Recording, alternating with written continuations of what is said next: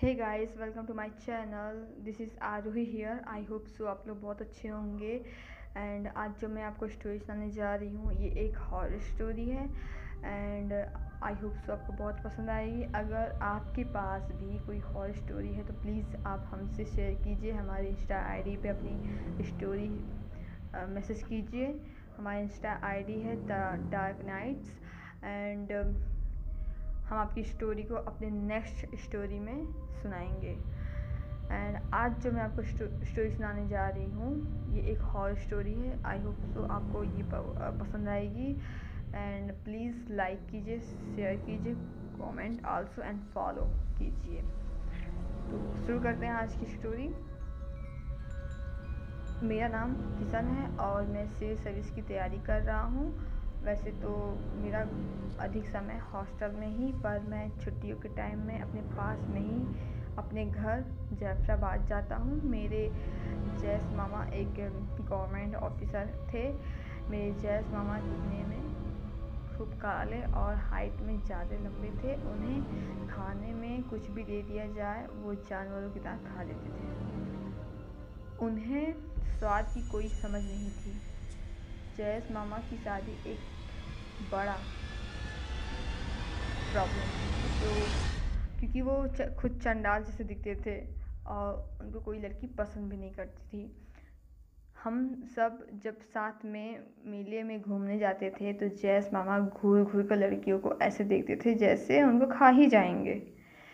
बदकिस्मती से पिछले साल ही मेरे मामा की मौत हो गई। बिजली का शौक लगने से उनकी मौत हो गई। हम सारे उनकी शमशान यात्रा में शरीक भी हुए थे। वहीं मुझे एक भयानक अनुभव हुआ था, जिसके बारे में मैं आप सबको बताना चाहता हूँ। बात उस रात की है जब जब, रात के दो बज रहे थे और मेरी नींद अचानक खुल गई।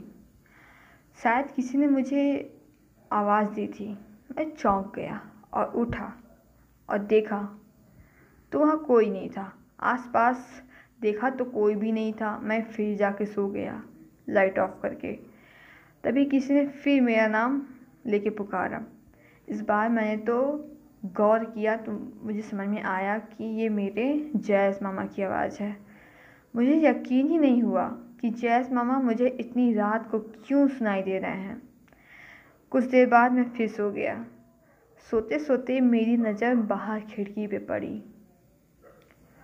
और जो मैंने नज़ारा देखा, उसे देख के मैं, मेरे रोंगटे खड़े हो गए और मेरे पसीने छूटने लगे। मैंने देखा, उस बिजली की तार पर मेरे चैस मामा बैठे हुए थे, जो देखने, जो मुझे ही देख रहे थे और मुझे अपनी आँखों पे यकीन नहीं हो रहा था।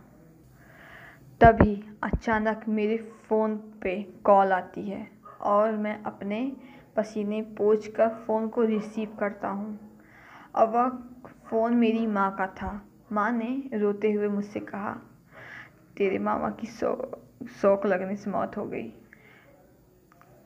तू जितना हो सके उतनी जल्दी हॉस्टल से घर आ जा मैंने फ्रेंड की बाइक लेकर फ़ौरन रात को ही पहुँच गया। फिर हम वहाँ से जैस मामा के घर गए। वहाँ उनकी अधजली लाश देखकर मेरे तो रोंगटे खड़े हो गए। मेरे पापा भी वहीं थे।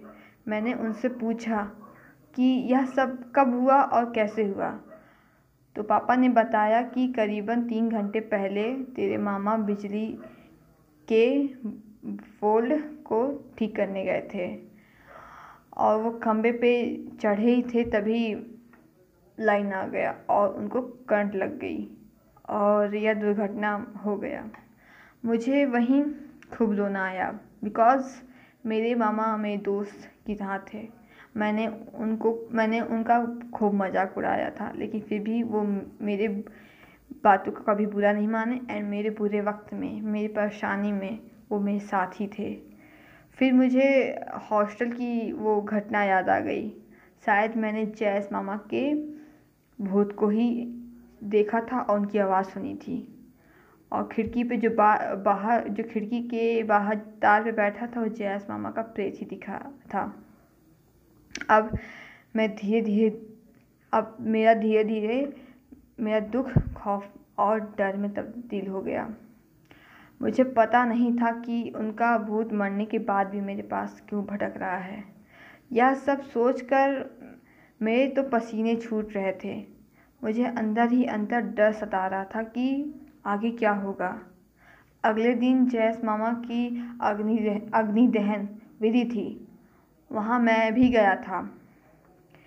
सारे सगे संबंधी अग्नि दहन के लिए लकड़ियाँ लगा रहे थे, तभी अचानक मेरी नज़र जैस मामा की लाश पे की ओर गई।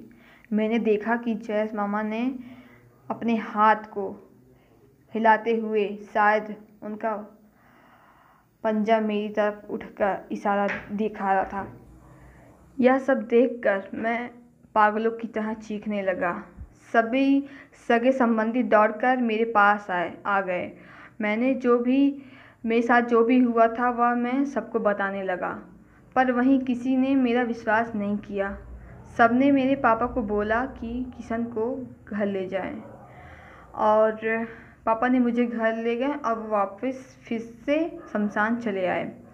फिर उस रात मुझे ज़ोरदार बुखार चढ़ गया। मेरे पापा मेरे लिए दवाई भी ले आए, पर बुखार उतर उतर ही नहीं रहा था। उस रात मुझे जैस मामा के भूत का डर भी सता रहा था। करीबन रात के तीन बज ही बज ही रहे थे, मुझे किसी के चलने की आहट सुनाई दिया।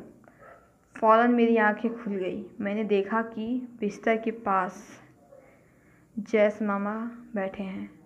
उनका आधा चेहरा जला हुआ था। वह मेरी ओर देख रहे थे। उनका भूत, उनके भूत को देखकर मेरी ज़ुबान हालत में अटक गई और सांस होने लगा। मैं बेतहासा कांपने लगा। मुझे समझ नहीं आ रहा था कि मैं कि मेरे जैस मामा का भूत हाथ धोकर मेरे पीछे ही क्यों पड़ा है। कुछ देर जैस मामा ने अपनी, कुछ देर बाद जैस मामा ने अपनी जेब में हाथ डाला और कुछ निकाला और मेरे बिस्तर पर रख दिया। फिर अचानक उनका भूत छटके से वहाँ से गायब हो गया। मैं तो सब देख देख देख ही रहा था और यकायक बुखार भी मेरा गायब हो गया।